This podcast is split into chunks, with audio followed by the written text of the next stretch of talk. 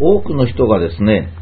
えー、世界は最終的にどうなったらいいだろうかと、まあ、いうようなことを考えるとですね、まあ、すぐ戦争のない時代がいいとか、国境がない時代がいいというふうに思うことが多いと思いますね。えー、今から100年ほど前にはですね、世界大戦というのはなくて、世界中が戦うということはなくてですね、まあ、個別の国同士が激しく戦ったことはもちろんあったわけですね。えそれから弱い国を強い国が植民地にするという、そういう、まあ、一方的な戦争もあったわけでありますが、え、よく知られているように20世紀に入って第一次世界大戦、第二次世界大戦という非常に大きな2つの戦争を経験しまして、これはもういけないと。こんなことばっかやってたらもう悲惨になるということで、人類は戦争のない世界というものを目指そうということになるわけですね。え何しろ第二次世界大戦で犠牲になった人6000万人と言われるわけですから、やっぱりこれはまあ狂気の沙汰と、まあ、いうことになるでしょうね。戦争をなくすためにはその平和が大切という思いではダメなんですよ。え日本ではね、やっぱり思いも大切って大切です。あまりにもそんなことばっかやってですね、思いがあるとか、そうでなくて、やっぱり具体的なあのことをよく考える精神力を持った大人が必要なわけですね。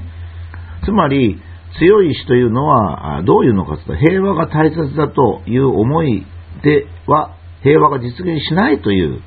そういう強い力を持った精神力なんですね。この一つに自由貿易というのがある。これが TPP の一つの元なんですね。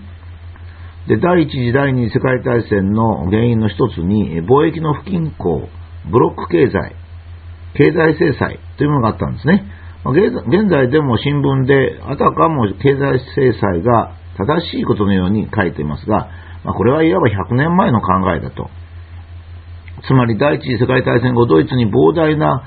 賠償金を課したことが、まあ、非常に世界を不安定にしたということはよく指摘されております。それでまあ、戦勝国はある程度勝ってた、あの、良かったんですが、アメリカで1929年に株価の大暴落が起こりましてね、そして一気に全体が不安定になります。そうしますと、どうして立て直すかっていうことですね。で、こういったあの経済の世界的な崩壊、もしくは不均衡といったものはですね、えー、国内ではどうも解決ができなくなっちゃうんですよ。イギリス側はイギリスだけ、フランスはフランスだけっていうわけにいかなくなってしまってですね、どうしようかってなるわけですね。その当時は今と違って、特に反日日本人の人が言うのと全く違うんで、もう反日日本人の人っていうのは事実を違えて言いますからね、地球温暖化と一緒なんですけど、まあ、なかなかこれ大変なんですが、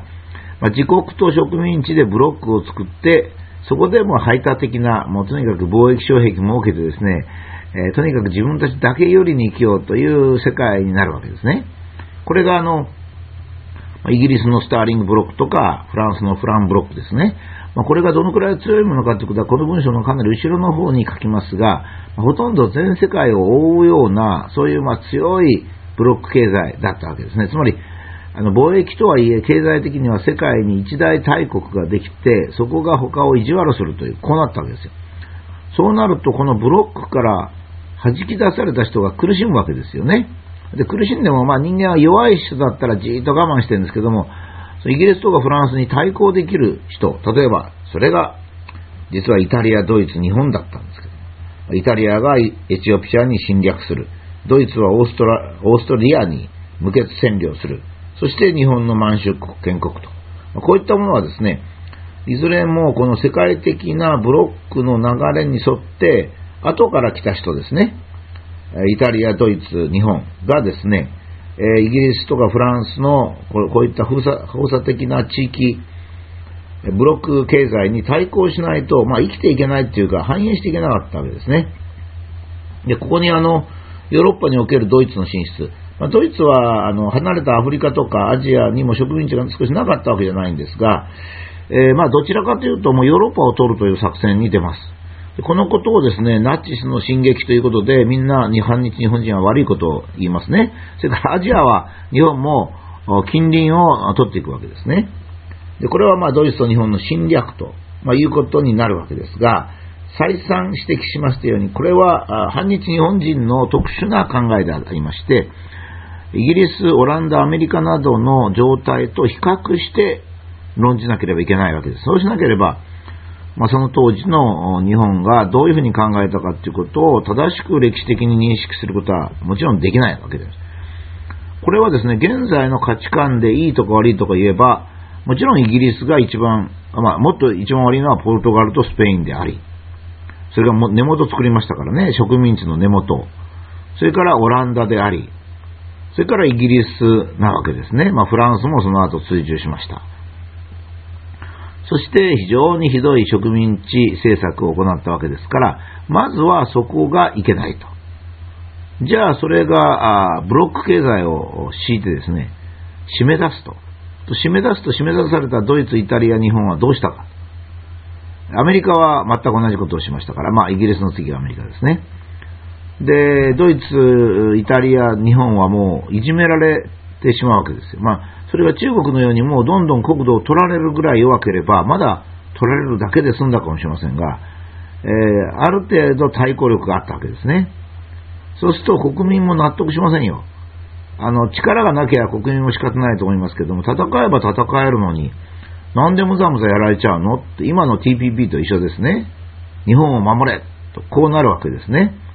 今だったら日本の農業を守れとか、日本の医療制度を守れってことになるけど、当時だったら日本の国土を守れってことになりますから、まあ、戦争になると。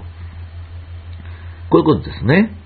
まあ、この囲い込みの現状をですね、先ほど日本とドイツを出しましたが、今度はイギリスとかアメリカを出しますとね、まあ、本当にこう、世界中はどうなったのっていうぐらいですね、これはほんの一部なんですが、もう全部詳しくやると、もう世界中がイギリス、フランス、アメリカ、オランダに取られてた時代ですね。で、しかもこの頃から自動車が本格的に使われるようになりまして、軍隊もオートバイや戦車、それに航空機といった、まあ、石油を使うものが中心となってきます。そうするとアメリカは自国に石油がありました。テキサスとかですね。イギリスとかオランダは植民地に膨大な石油資源を持っていると、まあ、いうことで、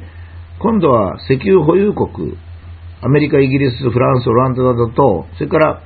石油を持たない国、ドイツ、イタリア、日本などが分かれる原因をま作るわけですね。どんどんどんどんこれが先鋭になりまして、まあ、ついに第二次世界大戦に至ると、まあ、いうことですね。まあ、そこであの個別のですね、キャラクターが出てきます。この個別のキャラクターっていうのは、ヒトラーだったり、ムストリーニだったり、東郷、東条さんだったりするんですけども、それはある意味で結果なんですよね。国民がその人たちを支持した結果だったわけです。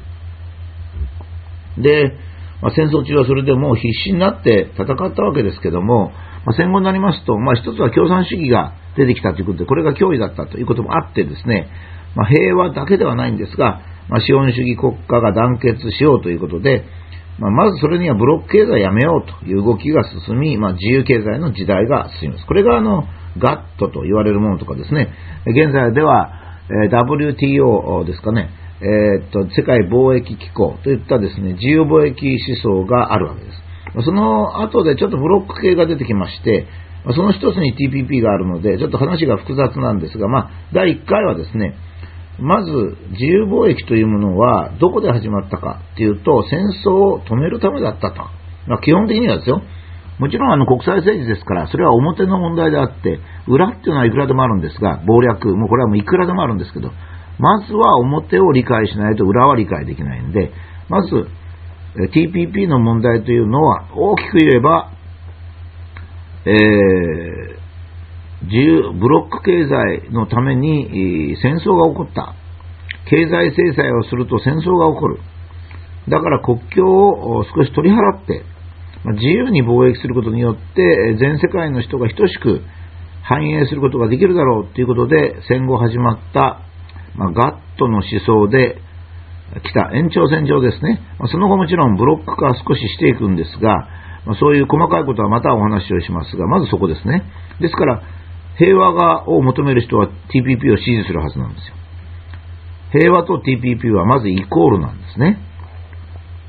じゃあ TPP で日本が占領、あの経済的に占領されちゃうじゃないかと。いや、それをやらないということはブロック化するということで、この関係をどう考えるかと、まあ、いうことが、あのまあ、今後非常に大きな問題ですので、